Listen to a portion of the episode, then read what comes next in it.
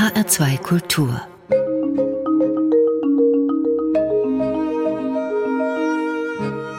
Doppelkopf er ist vielen bekannt als Fernsehmoderator und Fußballkommentator. Er ist einigen bekannt als Liedermacher, Pop, Poet und Musiker. Und wie und wohin er jetzt als in Anführungszeichen Rentner durchstarten will, wie das Leben so oder so ist, wenn man, Zitat, alles schon probiert hat und viel rumgekommen ist, darüber wollen wir reden im Doppelkopf in H2 Kultur. Mein Name ist Daniela Baumeister und ich freue mich sehr auf das Gespräch mit Reinhold Beckmann. Schön, dass Sie Zeit für uns haben. Hallo. Ja, moin moin hier aus Hamburg. Freut man sagt, mich sehr. Man sagt bei euch immer moin moin, ne? Ja, es muss zweimal gesagt werden und man sagt es morgens, mittags, man sagt es auch abends und äh, auch um Mitternacht nochmal. Können wir das eigentlich lernen? Ja, das ist alles zu lernen. Der Hamburger ist ja so einfach, deshalb kann man es ja lernen. Der kann nicht irgendwie in der Begrüßung vielfältig, das geht nicht. Moin, moin und noch ein kleines Ahoi vielleicht noch zum Schluss, das, das geht schon. Macht es das Leben ein bisschen einfacher, dieses Moin, moin? Ist das ein bisschen lässiger oder weiß man dann genau, wo man ist?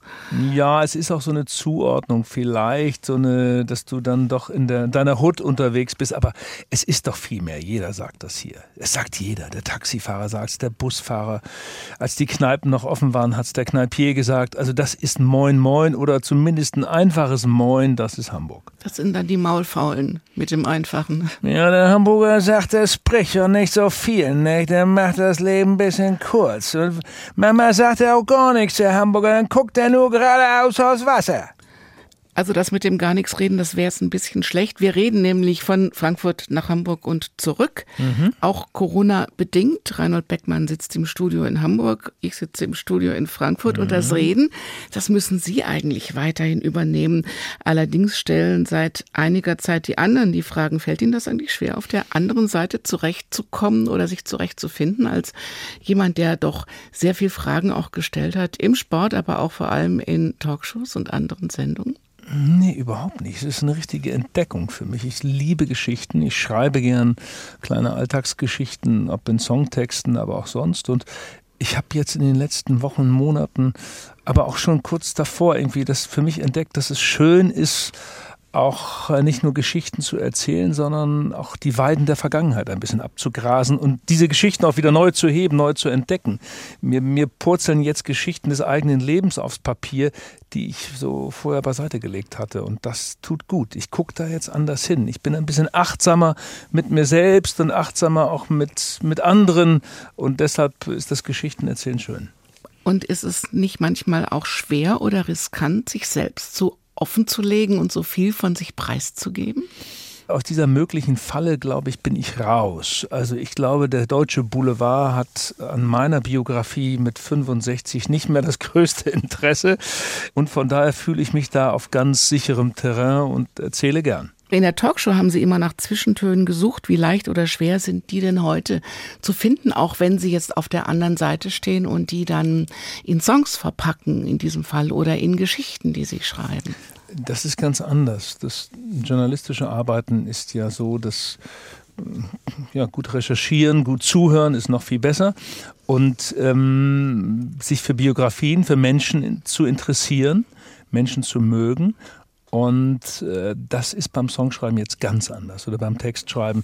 Ähm, ich suche nach Zeilen, die irgendwie für sich eine Qualität haben oder ein, ein Stück Wahrheit in sich tragen. Und manchmal springt da eine Zeile mich an oder dann, dann weiß ich aber noch nicht, was daraus entsteht. Dann steht sie nur da und dann schreibe ich sie auf und dann geht sie in mein Kladdenbuch hinein und dann vielleicht drei, vier Wochen später entsteht daraus ein Song. Aber es gibt auch andere Momente. Ich habe letztens auf so einer Busfahrt äh, zugehört und da gab es einen Streit, einen Beziehungsstreit zwischen zwei Personen. Das war richtig so wie Virginia Woolf. Da ging es wirklich ans Eingemachte.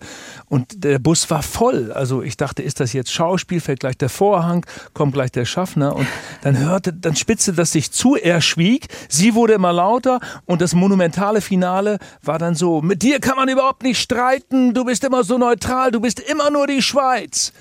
Und dann dachte ich, was für ein großartiger Satz. Das kommt in einem Song vor. Ja, daraus habe ich dann einen Text gemacht. Aber dieser Satz allein, du bist immer nur die Schweiz, mit dir kann man nicht streiten, fand ich einfach toll. Manchmal ist Poesie im Alltag auch so zu finden. Das heißt, es muss sie anspringen und was wir dann damit machen beim Hören, ich habe diese Zeile gehört und dachte, was will er mir jetzt eigentlich erzählen? Immer nur die Schweiz. Das heißt, man muss das ein paar Mal hören, damit man sich dann die eigenen Gedanken macht dazu. Ja, das ist ja das Schöne, wenn das passiert, wenn dann genügend Raum und Platz ist für eine eigene, für ein eigenes Bild, für eine eigene Fantasie, für, ein, für eine eigene Geschichte. Das ist beim Songschreiben ja so wichtig und deshalb hat das nichts mit Journalismus zu tun, dass du versuchst, Bilder oder Momente zu finden, die dann Raum lassen für für Gedanken beim, beim Zuhören, ja. Das ist wahnsinnig wichtig. Man kann das sehr gut lernen, natürlich. Ich meine, ich, für mich ist das ja ein neues Feld seit sieben, acht Jahren, das Schreiben von Songs. Aber wenn ich so gucke, wie der Altmeister Bob Dylan das teilweise macht, dazu natürlich dann auch Reimstrukturen findet, die nicht nur einfach da auf dem Papier erstmal gut aussehen, sondern die auch noch gut klingen. Und dann so mit Binnenreimen arbeitet beim Dreivierteltakt oder beim Sechsachteltakt und du weißt genau, Mist, er kann es richtig gut. Er weiß, was er tut.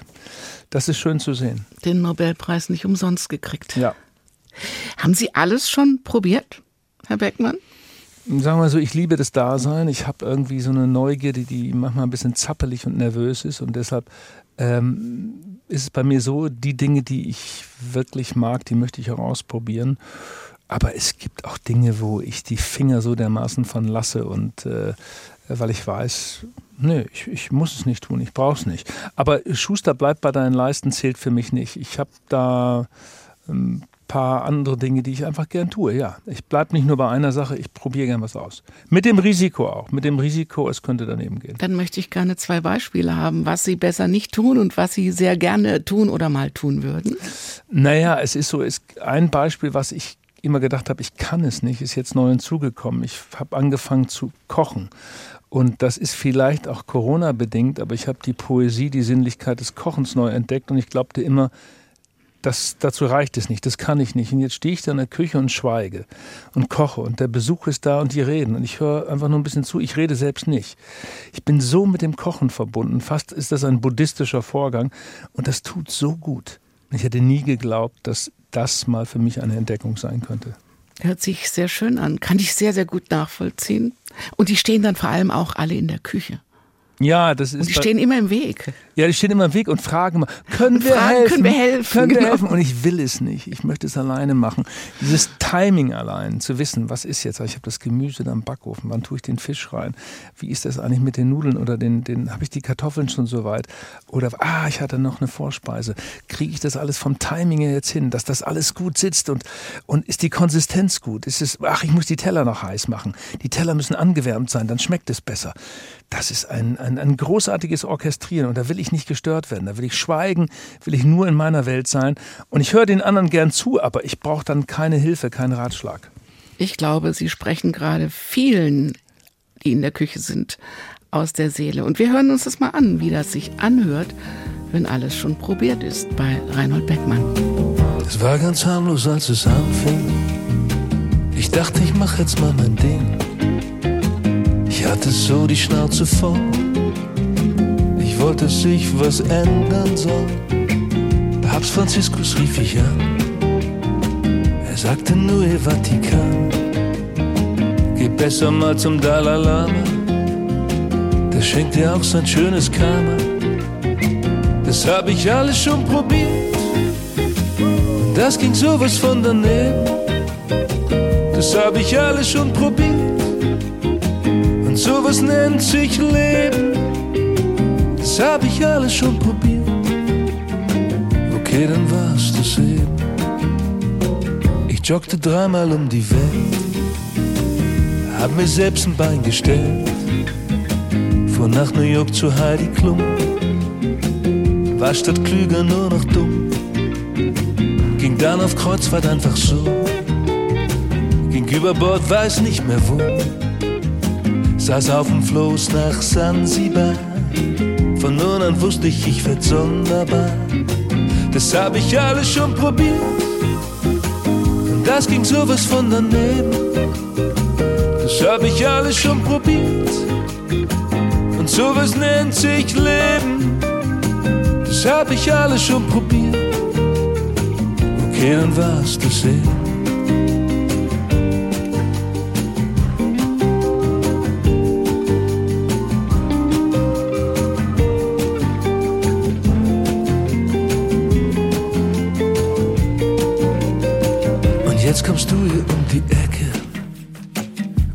Mir sagen, wer ich bin. Ich soll nach Haus zurück zu dir, denn du sagst, was ich brauche im Jetzt und Hier. Das hab ich alles schon probiert, ach das ging sowas von daneben. Das hab ich alles schon probiert und sowas nennt sich Leben. Das hab ich alles schon probiert. Darling, dann warst du sehen.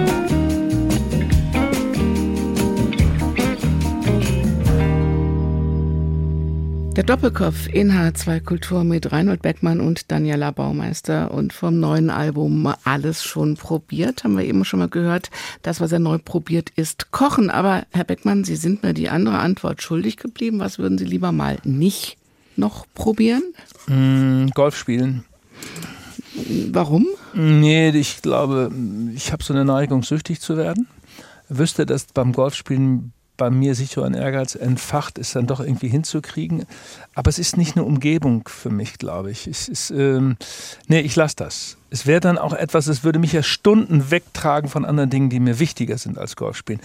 Außerdem vielleicht sind das jetzt Vorurteile oder so, diese, diese, dieses Golfspielen, dieses in den schönen Klamotten raustreten auf den schönen feinen Rasen. Ich bin dann doch eher von der Sozialisation schmutziger, dreckiger Fußballer. Also, haltbar bis Ende, sind Sie das auch? So heißt das Album nämlich. Oh, das muss ich ja noch rausstellen, das weiß ich nicht, aber ich fand das. Ja, das ist eine schwere Suche immer mit dem Titel. Ist mir nicht leicht gefallen. Ich hatte erst einen anderen Titel, weil die Sendung hier Doppelkopf heißt, können wir das ruhig sagen. Die Platte sollte zunächst heißen, auf Herz wäre was gegangen. Das war mir beim Skatspielen rausgerutscht, als ich das Spiel verloren hatte. Ja, und dann dachte ich, oh, schöner Titel. Denn ich habe dann nachher einen Song draus gemacht, so eine Jazzballade. Aber ich war immer unzufrieden, dachte, das ist ein Titel, okay, aber es als Albumtitel als CD-Titel taugt es dann doch nicht. Und dann war es sonntags morgens so, dass ich zum Kühlschrank ging und natürlich die Hafermilch lachte mich an und oben auf der Falz der Hafermilch stand haltbar bis Ende, siehe Rückseite. Und da dachte ich, haltbar bis Ende. Das ist doch, ja, das ist es jetzt. Genau das hat die, diesen lakonischen Blick auf jetzt meine Lebenssituation mit 65 und dem Rentenbescheid, der jetzt da ist. Wir arbeiten ja in einem Geschäft, das irgendwie zeit- und alterslos ist oder zumindest meistens so scheint. Und wir sehen, wenn wir Glück haben, fast noch so gut aus wie vor 20 Jahren. Und dann kommt ja plötzlich dieser Rentenbescheid. Wie war das denn? bei Reinhold Beckmann? Ja, ich empfinde es auch als ein Stück Freiheit, als ein Stück Unabhängigkeit. Da sind so ein paar Wackersteine nicht mehr im Rucksack. Oder um es mit Lemmy Kilmister zu sagen, alles, was jetzt kommt, ist, ist Zugabe. Und äh, wenn man sich dieser Sache stellt, und ich bin ja wieder ein Stück zurückgekehrt ins normale Leben, und ich hätte nicht gedacht, dass sich das so gut anfühlt, dass das mit neuen Freiheiten verbunden ist. Also ich fahre wieder Bus und S-Bahn und habe Zeit für Freunde, für das Kochen, für andere Dinge und entdecke das Leben auf so ganz normale Art und Weise wieder neu für mich und das genieße ich. Aber genieße Sie sind ja schon früher ausgestiegen aus der aus der Hamsterrad-Dreherei mhm. des Fernsehens und des, der Sportberichterstattung und der Talkshows.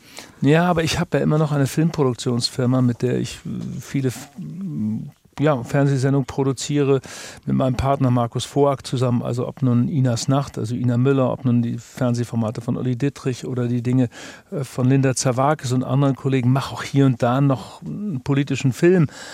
Aber ähm, ich habe da eine Menge weggeschoben und äh, es gab für mich einfach diesen Wunsch, weil ich wollte mich dieser Musik einfach widmen können. Ich wollte morgens aufstehen und sagen, ja, heute nehme ich die Gitarre in die Hand schreibe an einem neuen Text, schreibe an einem neuen Song oder verabrede mich mit der Band zum Proben. Und das mache ich jetzt fünf, sechs, sieben Stunden und da gibt es nichts anderes. Diese Freiheit hatte ich vorher nicht und die ist jetzt da. Das heißt, die besonders sensiblen Themen, also gesellschaftlich, politisch, die sind im, im Dokumentarfilm noch gut aufgehoben, aber im, im, Liedtext, da gehören die eigentlich nicht rein oder mhm. nicht mehr rein? Oder? Nee, das stimmt nicht. Ich habe ja auf dieser jetzigen Platte so einen Schritt versucht. Ich habe einen Song gemacht über ein Familienschicksal. Der Song heißt Vier Brüder. Es geht um die vier Brüder, die alle nicht mehr nach Hause gekommen sind. Alfons, Hans, Franz und Willi. Das sind die vier Brüder meiner Mutter Enne, die alle vier im Krieg gefallen sind. Und es ist ein Thema gewesen, was bei uns in der Familie immer unter der Haut war. Meine Mutter hat zu jedem großen Fest, zu Weihnachten, zu Ostern, aber auch an anderen Tagen von ihnen erzählt, besonders vom Schicksal des Jüngsten, des 16-jährigen Willi, der kurz vor Kriegsende noch abgeholt wurde und sich unten im Kohlenkeller versteckt hatte. Und sowas bleibt dann in der Familie und, und, und meine Mutter, mm, ja, die hat das hochgehalten und äh, ich habe ihr versprochen, darüber einen Songtext zu machen. Leider hat sie den nicht mehr gehört, den Song, weil sie vor 15 Monaten gestorben ist. Aber sie wusste von diesem Projekt. Und ich bin ganz gerührt über die Reaktion, die es draußen gibt. Bei äh, YouTube sind es über 60.000, die das schon sich angeguckt haben und, und hinreißende Kommentare schreiben dazu. Oder auch die Briefe, die wir bekommen haben. Daran kann man lesen und, oder daran kann man sehen, in wie vielen Familien in Deutschland so ein Schicksal auch zu Hause ist in anderer Form. Und das hätte ich gar nicht gedacht, dass das mit einem Songtext anzuschieben ist. Das macht mich sehr glücklich, weil das auch zeigt, dass es doch geht, sowas zu formulieren. War es schwer, das in einen Text zu fassen? Sagen wir so, ich, es gab verschiedene Strophenversuche. Ich habe immer wieder drauf geguckt, habe es auch anderen Leuten gezeigt. Dann gab es so ein, eine Textzeile, eine Textformulierung. Eine Hand hat fünf Finger. Wenn vier fehlen, ist das noch eine Hand. Vier Träume nie gelebt, geopfert für ein Mörderland. Das ist die Schlussstrophe.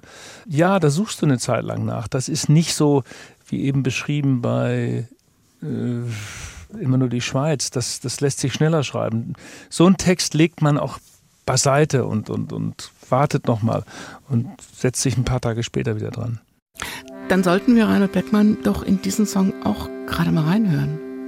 Ja, sehr gern. Hinter deinen Augen warten Tränen, jeden Tag und jedes Jahr. Das Bild ist geblieben, genauso wie es war. Sie haben ihr Bündel mitgenommen, ein letztes Lachen im Gesicht. Nur für dich, kleine Schwester, zurückgekommen sind sie nicht.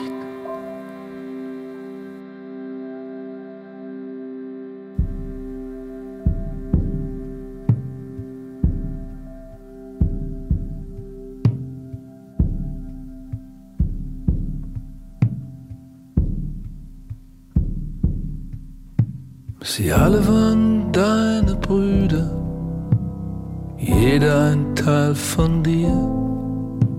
Du sahst sie nie mehr wieder, sind jenseits von hier, längst vorbei, ein Leben her. Keiner reicht dir mehr die Hand, so als ob es gestern wäre, als der Mond am Himmel stand.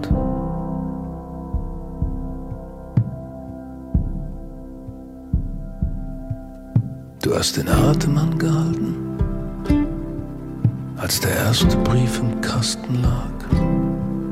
Du hast den Atem angehalten, als die nächste Nachricht kam. Du hast den Atem angehalten, als das dritte Leben war vorbei. Du hast den Atem angehalten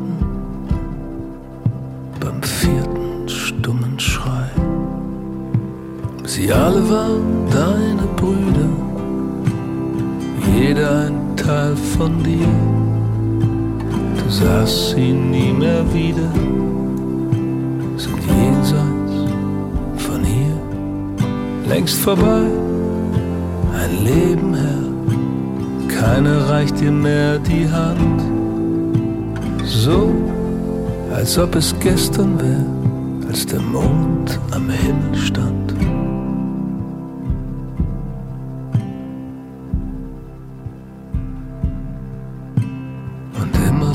Die Gedanken, wenn ihr Schweigen dich berührt.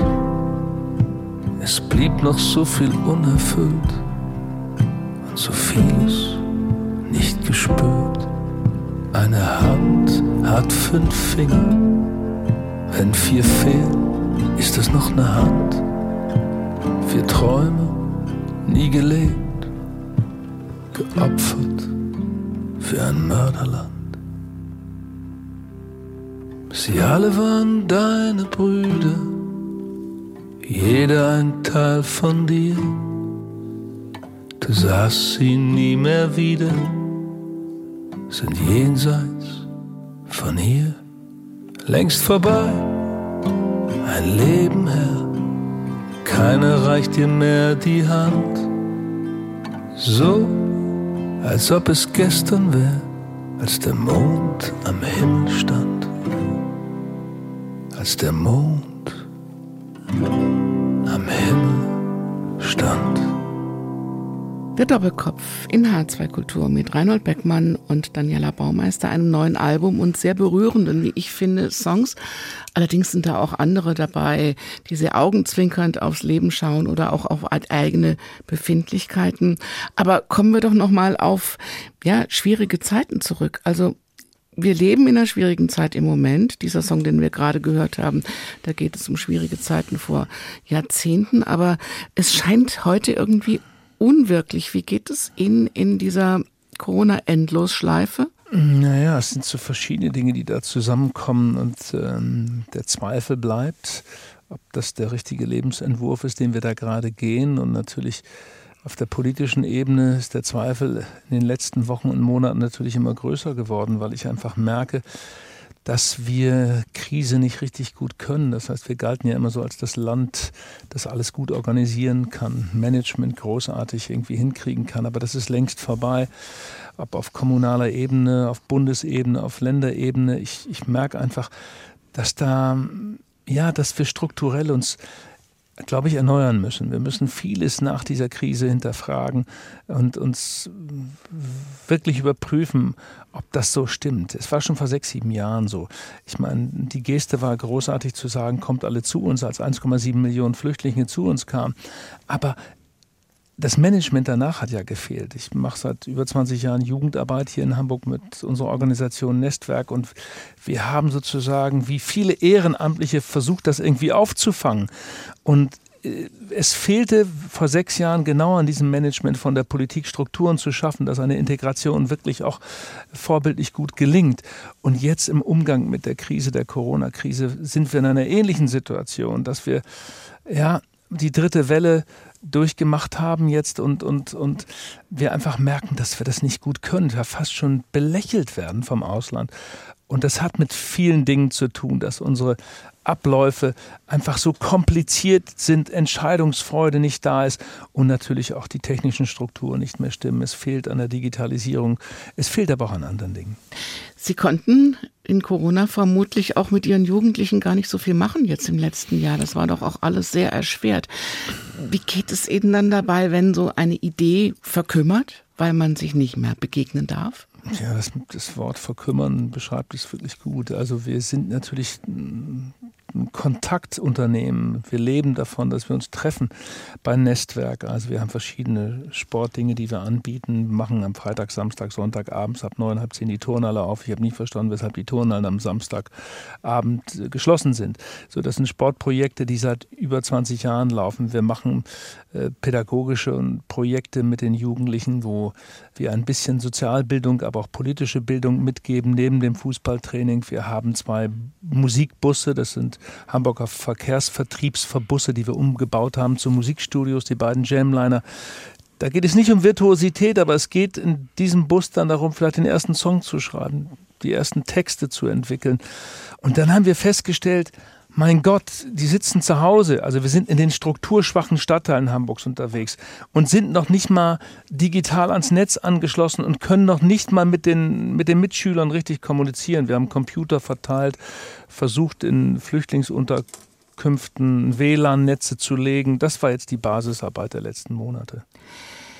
Ich glaube, wir brauchen ein paar Good Vibrations. Wo können wir uns die denn herholen? Bei den Beach Boys. Ich verehre immer noch die Beach Boys und äh, in Erinnerung an meinen Bruder, der leider nicht mehr lebt, der ein absoluter Beach Boys Fan war. Deshalb lass uns ein bisschen Beach Boys hören. Das ist ja auch eine Geschichte, da denke ich, da läuft es einem irgendwie kalt den Rücken runter. Wir zählen jeden Morgen in den Medien Tote und Infizierte und sie haben einen Bruder, hatten einen Bruder, der im Krankenhaus gestorben ist, aber an einem Krankenhauskeim und das wird nirgendwo nirgendwo erwähnt.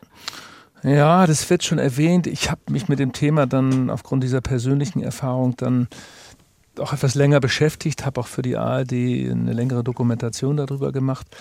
Das ist schon erschütternd, wenn du merkst, dass wir so viele Menschen verlieren im jedem Jahr, die einfach infiziert werden, die sich in Krankenhauskeim ziehen. Mein Bruder war lungentransplantiert, kam runter von der Intensivstation auf Normalstation. Die Transplantation war super gut gelaufen. Dann kam der Krankenhauskeim und das natürlich war das Immunsystem künstlich runtergefahren, damit das Organ vom Körper akzeptiert wird. Und dann hat dieser Krankenhauskeim alles kaputt gemacht. Und bei der Recherche wird einem klar, wie viel solcher Fälle es in Deutschland gibt. Und das muss nicht sein. Das muss nicht sein. Für Reinhold Beckmann und seinen Bruder, die Beach Boys, hier im Doppelkopf in H2 Kultur. I, I love the colorful clothes she wears and the way the sunlight plays upon her hair. I hear the sound of a gentle on the wind that lifts her perfume through the air. Picking up good vibrations. She's giving me the excitations.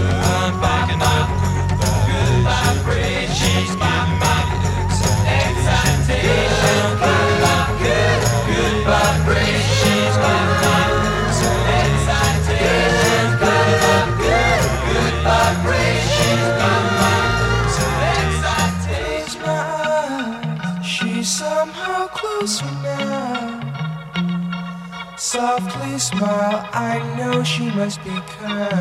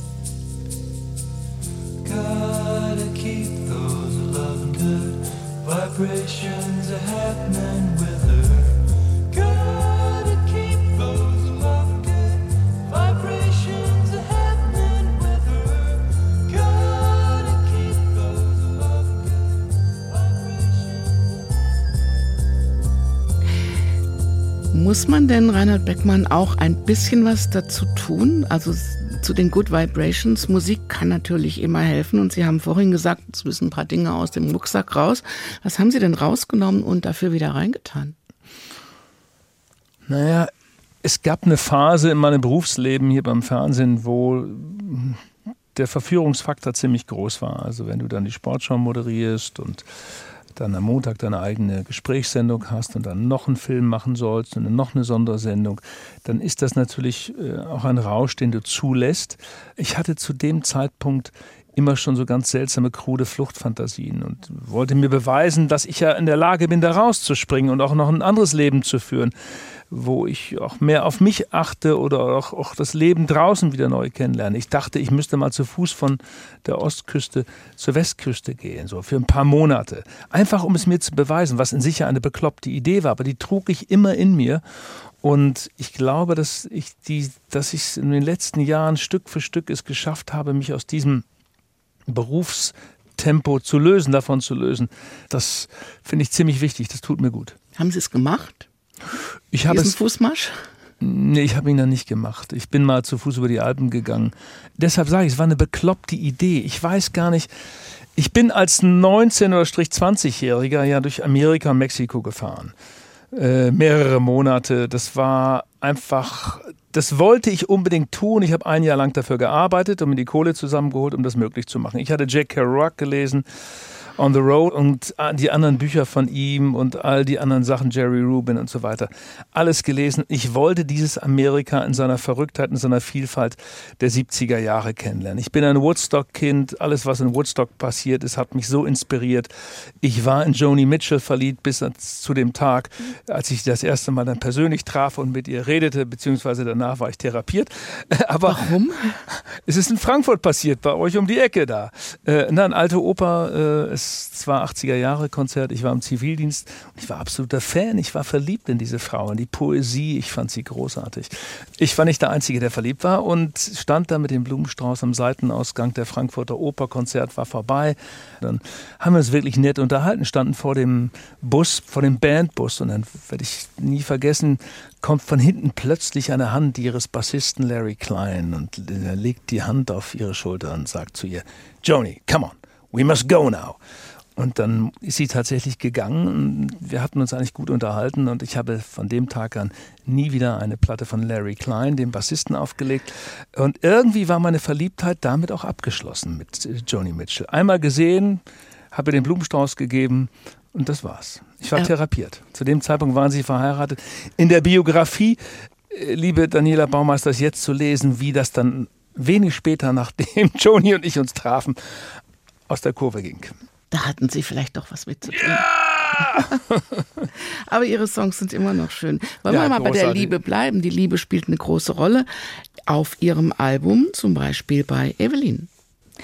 Man kann den Text so oder so verstehen und man kann natürlich hinterher auch immer fragen, was ist falsch und was ist richtig. Man kann auch fragen, braucht es einfach mehr Mut, um im Leben auch mal um Ecken zu gehen, die man eigentlich vorher gar nicht gesehen hat? Ja, ich glaube, man darf mit sich selbst öfter auch ins Risiko gehen. Da kommt am Ende schon was Gutes zutage. Ähm, ich versuche das Leben, das Dasein auch so zu verstehen. Und was die Liebe betrifft, ist das ja auch so. Nun wird ja heute ist ja eine andere Form von Begegnung da, von virtueller Begegnung. Also es gibt so viele Plattformen, wo du dich verabreden kannst und die Menschen machen das. Aber manche machen das auch nur sozusagen der Oberfläche wegen. Und wirklich dann in die Tiefe zu gehen, ist ja nicht vorgesehen. Da verändert sich ja was. Da kommt es jetzt zu einer Oberfläche oder einer Oberflächlichkeit in der Begegnung. Ist natürlich auch die Spannung. Man sieht sich zum ersten Mal, reißt sich die Klamotten möglicherweise vom Leib und dann war es das schon wieder. Und dieser Konsum, der da entstanden ist, lässt ja gar nicht zu, dass man tatsächlich sich so richtig schön tief fallen lässt und in die Tiefe geht und jemandem noch tief begegnet. Das ist das, was, was, was ja irgendwie neuzeitlich irgendwie vieles auch verändert hat. Ist das auch eine Erkenntnis, die mit dem Rentenbescheid dann kommt oder dem Alter dazu?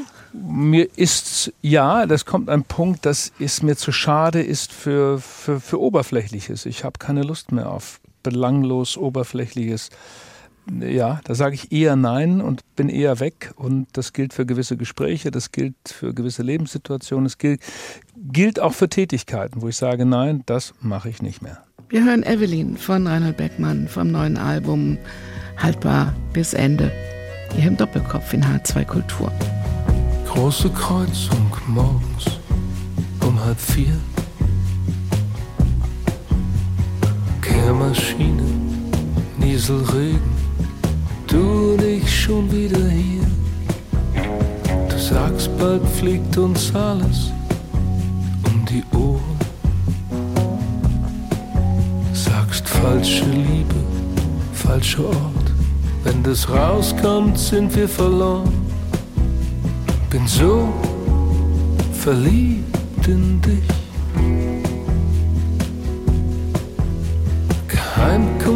Geheimkommando,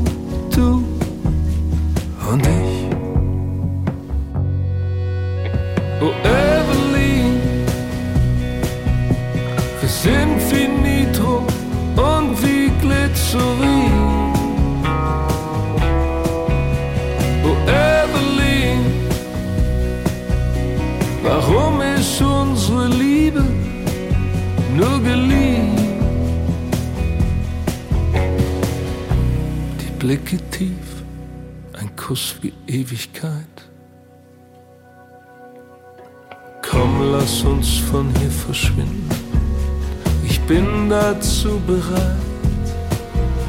Bin so verliebt in dich. Geheimkommando, du und ich. Oh Evelyn, wir sind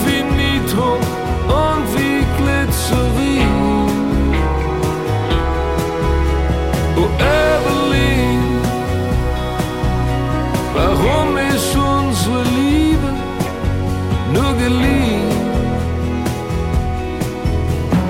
Bin mit meinen Gedanken hier allein. Wenn das mit uns so falsch ist, will ich nicht richtig sein. Oh Evelyn,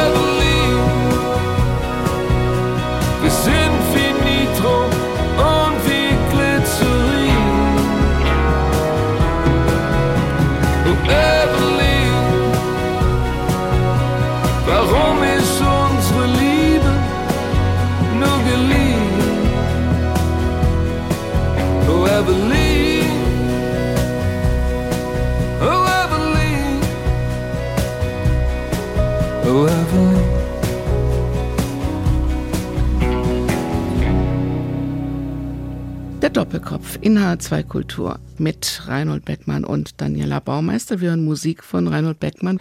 Es geht ums Leben im Allgemeinen und Besonderen. Ich habe noch mal ein paar Stichpunkte aus Ihrer Biografie rausgesucht.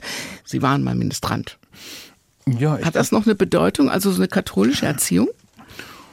Ja, das, das, ich bin immer noch katholisch und streite mit der Kirche. Es geht mir so vielen anderen Katholiken auf. Trete ich jetzt, trete ich jetzt aus oder bleibe ich drin? Und der Zweifel ist nach diesem Missbrauchsskandal wieder stärker geworden. Nee, aber der Ministrant bleibt. Der Ministrant bleibt, weil ich war ja nicht nur Ministrant, ich war auch nachher Vorbeter. Und ähm, wenn du dann stehst in so einer relativ großen Kirche wie bei uns in der Gemeinde, ich komme aus so einer katholischen Enklave, wo die Kirche wirklich vieles auch im Alltag bestimmt hat in den 60er, 70er Jahren, dann lässt einen das nicht los. Und dieses Gefühl, da vorne zu stehen, und du betest als Lektor was vor und die Gemeinde antwortet darauf, war möglicherweise schon so ein bisschen wie ein Vorsingen. Und äh, ja, es gab bei uns abstruseste Geschichten. Ich kann mich an eine Situation der 60er Jahre hm, erinnern. Also wir hatten ein Kino und ähm, nur ein Kino. Und in diesem Kino liefen eigentlich nur drei Filme. Winnetou 1, Winnetou 2 und Der Schatz im Silbersee. Und wenn Der Schatz im Silbersee abgelaufen war, dann gab es wieder Winnetou 1. Einmal im Leben wollte der Kinobesitzer Herr Glandorf was ganz Besonderes machen und äh, holte sich die Abspielrechte für den Film Das Schweigen von Ingmar Bergmann. Und das war ein Skandal, weil in diesem Film gab es angeblich eine pornografische Szene, wo Menschen sich selbst befriedigen und aber was harmloses, aber für die Zeit natürlich was Besonderes. Und das in diesem kleinen katholischen Dorf in Twistringen, also 30 Kilometer von südlich, ein Riesenskandal. Und dann hat der Pastor, ich kann mich noch erinnern, auf der Kanzel der Gemeinde erzählt, bitte, es gilt darum, diesen Film zu meiden. Der Film sei der Sünde. Also es sei Sünde. So, und dann, was macht die katholische Seele? Sie geht natürlich erst recht hin. Ähm, ja, der Beichtstuhl wird es am Ende schon richten. Und dann haben die drei Priester tatsächlich eine Straßensperre installiert mit ihren drei Dienstwagen. Da stand da der kleine Opel Kadett des Vikars, der der, der, der Ford Taunus vom Kaplan und das größere, ich glaube, das war ein Mercedes des Pastors, quergestellt auf der Straße vor dem Kino, aber die Premiere war ausverkauft. Und die Bildzeitung hat von diesem Ereignis berichtet. So, das ist auch, ja, und wir waren das erste Mal auf der Landkarte gelandet. In Twistring spielt sich ein Skandal zu dem Schweigen von Ingmar Bergmann ab. Wie wichtig sind solche, solche Geschichten? Wir haben es jetzt ja auch über Geschichten in diesem Doppelkopf. Geschichten, so nach dem Motto, Sie haben ja auch mal mit, mit Loki Schmidt eine Reihe gemacht, beziehungsweise ein Buch. Erzähl doch mal von früher. Also ich merke ja an diesen Geschichten auch, wie woher mein Bedürfnis nach Unabhängigkeit, nach Freiheit kommt. Oder diese Sehnsucht, ich muss da raus. Heute fahre ich da gern wieder hin. Aber damals mit 17, 18 hatte ich das dringende Bedürfnis, ich muss da raus aus dieser Schraubzwinge des Lebens. Und das hat ja mit solchen Dingen zu tun, wo ich merkte, es war ganz schön eng, es war ganz schön moralisch eng. Äh, aber wir reden halt über die 60er, 70er Jahre. Es war ein dauerndes sich befreien, ja, aus dieser Verklemmung, die da war. Hat das geklappt? Ist das Klaus-Lage-Gefühl dann da, die Kirche ist nicht mehr so groß? Ja, wenn man das, zurückkommt? Ja, die Kirche ist nicht mehr so groß. Sie hat ihre Bedeutung verloren. Sie ist nicht mehr der inhaltliche Leitfaden für das Leben der Menschen. Die Menschen sind deshalb auch viel, äh, ja, haben ihr eigenes Leben gestaltet und müssen es nicht immer in jeder Frage abgleichen mit dem, was der Pastor am Sonntag macht. Das Misstrauen dem anderen gegenüber ist geringer geworden. Die Menschen sind besser zueinander. Früher war es so, man hat wahnsinnig geguckt, was der Nachbar gerade macht, ob das alles richtig ist. Heute, wenn ich zurückkehre, sehe ich eine größere Offenheit, eine, eine, eine größere Freiheit und, und, und, und Großzügigkeit dem anderen gegenüber, viel mehr Gemeinschaftsgefühl. Ja, das finde ich toll. Vorhin haben Sie sich als ähm, kleinen schmutzigen Fußballer bezeichnet. Ich komme ja nicht dran vorbei, Sie jetzt auch noch mal nach St. Pauli zu fragen als kleiner schmutziger Fußballer kann man ja eigentlich nur St. Pauli-Fan sein, oder? Ich kam nach Hamburg, habe 13 Jahre vorher in Köln gelebt und war völlig neu in der Stadt. Und dann haben mich zwei, drei Menschen an die Hand genommen. Der damalige stellvertretende äh, Präsident ähm, oder zweite Vorsitzende des FC St. Pauli, Christian Hinzpeter, ein Freund von mir, und der damalige Trainer Helmut Schulte, der diesen Job als Trainer bekam. Das war eine Arbeitsbeschaffungsmaßnahme. Und er war Bundesliga-Trainer mit Anfang 30 plötzlich. Und die setzten mich hinters Tor. Die haben gesagt, Reinhold, du brauchst jetzt in Hamburg ein Zuhause. Hier ist eine Bank, die steht hinterm Tor. Und da setzt du dich jetzt hin, dann verstehst du Hamburg Stück für Stück. Das war noch eine Zeit, wo die Umkleidekabine des FC St. Pauli direkt neben der Vereinskneipe war. Das war ein direkter Übergang. Von der Dusche zum musste man erstmal am Tresen vorbei. Das heißt, die Spieler haben sich, und wir reden nochmal über Fußball-Bundesliga, haben sich direkt das Bier gezapft oder das gezapfte Bier geholt und es wieder mit in die Kabine genommen. Das war so einnehmend, so toll, dass ich mich da gleich zu Hause gefühlt habe. Corny Littmann, mein Kumpel hier, der die Theater auf der Reeperbahn macht, wurde später auch noch Präsident, der erste schwule Präsident. So, das war so ein Umfeld, in dem ich mich dann auch ja einfach gut fühlte. Die haben auf mich aufgepasst, haben mich an die Hand genommen und deshalb habe ich Hamburg auf die Art und Weise kennengelernt damals. Bei der Vorbereitung auf diese Sendung bin ich bei Ihnen auch noch mal über das Wörtchen Zufall gefallen? Welche Rolle spielt der Zufall bei Ihnen im Leben? Ich glaube an die Kraft des Zufalls. Ähm, es gibt so Begegnungen manchmal im Leben, die zufällig sind, aber die irgendwas befördern, die irgendwas in Gang setzen. Das war bei mir des Öfteren so. Und das dann in dem Moment zu spüren und zu sehen, glaube ich, das gelingt nicht immer, aber die paar Mal im Leben, wo ich das gespürt und gemerkt habe, das war immer gut. Das sind wir dann wieder bei dem Punkt, den wir eben hatten, falsch oder richtig und sich trauen, da einfach mal dran zu glauben. Ja. Dass das jetzt richtig ist, was man da gerade macht, oder? Ja, und ich finde auch dieses mit sich im, mal ins Risiko zu gehen, das ist wichtig, aber auch zu wissen, was tue ich gerne, was würde ich gern auch noch machen wollen und dafür den Weg zu suchen. Denn Schuster bleibt bei deinen Leisten. Ich finde, das ist ein Satz, der mag für manche gelten, aber nicht für jeden muss er gelten. Wer es sind so viele Sehnsüchte, so viele Dinge, die ich bei anderen Menschen sehe, die sie gern realisiert haben möchten oder so, das einfach zu tun, es einfach zu machen und zu sagen, okay, wenn es dann nicht klappt, dann falle ich mal auf die Schnauze, auch okay. Ich wollte ja eigentlich eine Sendung fast ohne Corona machen, aber es geht ja doch nicht im Moment. Sie würden vermutlich gerne mit Ihrer Gitarre demnächst auf allen Bühnen stehen. Wie ist es denn so ganz ohne Bühnen im Moment? Nicht einfach. Ich hatte ja so ein Glücksgefühl am 30. Januar. Ich habe ein Live-Konzert am 30. Januar gegeben, ein Solokonzert in Luxemburg in einem wunderschönen Theater. Und ich dachte, es wollen die mich veräppeln. Ich habe mich auch ein bisschen geschämt zu Beginn. Dachte ich, kann ich das annehmen? Wir sollten dort als Band am 5. oder 6. Januar, glaube ich, spielen. Und dann ist das abgesagt worden. Und dann kam plötzlich die Anfrage, bei uns sind die Theater geöffnet. Ich sage, das kann doch nicht sein. Doch. Unsere Kulturministerin ist gleichzeitig Justizministerin. Die hat das jetzt beschlossen. Und die Restaurants bleiben weiter zu. Und sie sagt, Kultur ist Grundnahrungsmittel. Wir machen die Theater auf zu Corona-Bedingungen. Jeder vierte Platz besetzt, jeder muss eine Maske aufhaben. Und dann bin ich da hingefahren und habe gespielt. Dann habe ich einfach gemerkt, wie toll das ist. Das war für einen Tag die Rückkehr ins Paradies, eine warme Dusche. Und ich vermisse das natürlich sehr, aber sehe, wie wir alle da schwer drunter leiden. Und äh, ich hoffe nur, dass die Kultur nicht wie beim ersten Lockdown und auch danach. Also die ersten, die raus waren, die letzten, die wieder reinkommen. Das geht nicht. Das geht nicht. Ein Doppelkopf voller Emotionen, voller Geschichten, haltbar bis Ende heißt das Album von Reinhold Beckmann und er hat noch längst nicht alles probiert. Was bleibt denn jetzt an Positiven für die nächste Zukunft? Ich übersetze gerade Songtexte von John Prine. John Prine war ein hinreißender Geschichtenerzähler, der am 7. April des letzten Jahres leider an Covid-19 verstorben ist. Bob Dylan hat immer gesagt, im Proustschen Sinne so, was das Existenzielle betrifft, hat äh, John Prine es genau auf den Punkt gebracht.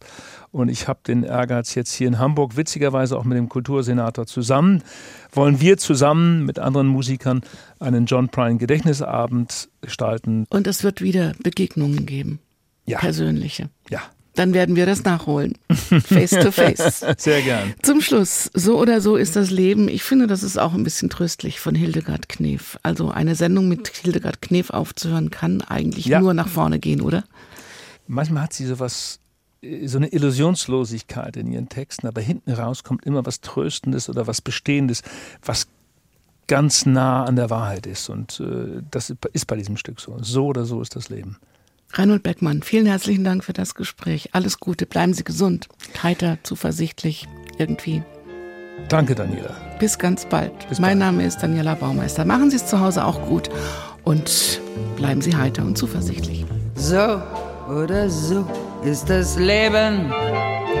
So oder so ist es gut. So wie das Meer ist das Leben ewige Ebbe und Flut. Heute nur glückliche Stunden, morgen nur Sorgen und Leid. Neues bringt jeder Tag, was da auch kommen mag. Halte dich immer bereit, du musst entscheiden, wie du leben willst, nur darauf kommt's an und musst du leiden, dann beklag dich nicht, du änderst nichts daran. So oder so ist das Leben. Ich sage, heute ist heute, was ich auch je begann. Ich habe es gern getan. Ich habe es nie white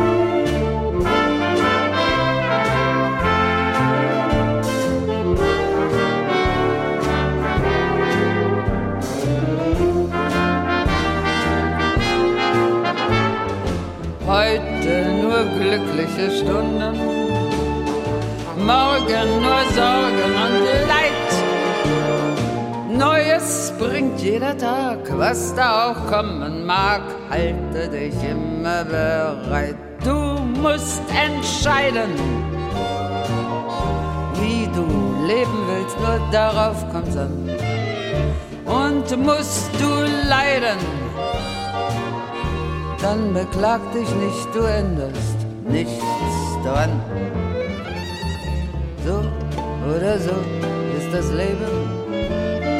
Ich sage, heute ist heute, was ich auch je begann. Ich habe es gern getan, ich habe es nie bereut.